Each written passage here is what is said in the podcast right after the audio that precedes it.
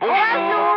Autour du monde à vélo, théoriquement, nous avons dû aller en car à Ho Chi Minh, au Vietnam, pour que je trouve une nouvelle monture, justement. On nous a chanté une chanson bien occidentale. C'est parti, Patricie. Ngang qua xe đạp chờ chuẩn bị sau vòng 6 từ đâu đi đường nước. Bao nhiêu ngày mình Euh, on retourne à Saigon Cycle Si tu veux, mais je crois qu'ils en avaient pas. mais- Ils avaient au moins des rétros. Vous avez des rétros Ouais, ils avaient des compteurs après. Nous sommes dans le taxi, direction les vélocistes de Saigon. Connais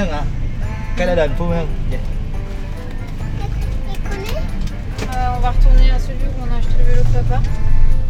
quoi? Et puis on fera une grande pour rentrer. Et tu as acheté des courses? Euh, Est-ce qu'on va acheter des courses? Euh, bah, Je sais pas, on va peut-être manger du riz ce soir. Pour les personnes qui n'auraient pas suivi, mon vélo a été volé dans un parc de Phnom Penh au Cambodge.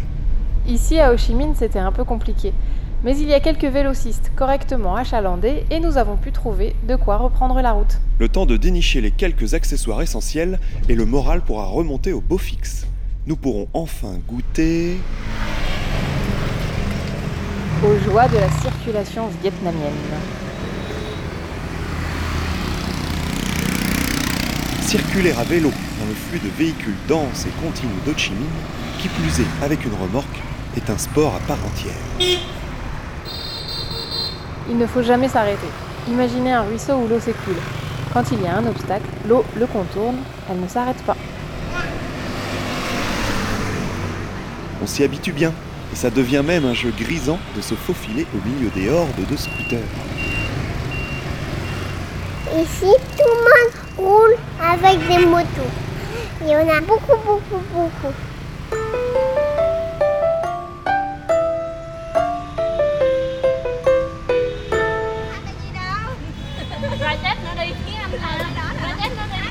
Nous voilà dans le parc du Palais de la Réunification, à côté de la cathédrale Notre-Dame de Saigon. Beaucoup d'ados viennent ici après les cours pour jouer de la musique entre potes. Ho Chi Minh est une ville très moderne et occidentalisée, et parmi les chansons que les jeunes aiment, écoutent et chantent, on retrouve parfois les mêmes hits américains que ceux que nous entendons dans nos pays.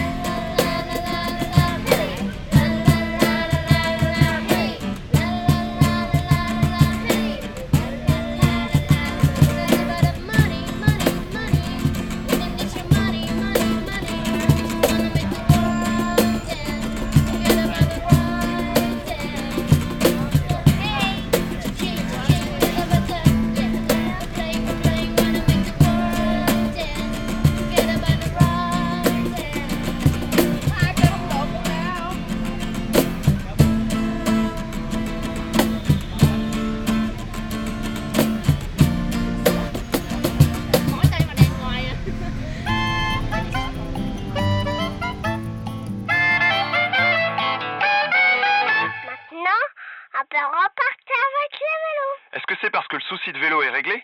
Toujours est-il qu'on a un bon feeling avec le Vietnam. Alors demain, on part dans la Cambrousse, voir si ça se vérifie. À bientôt. À bientôt.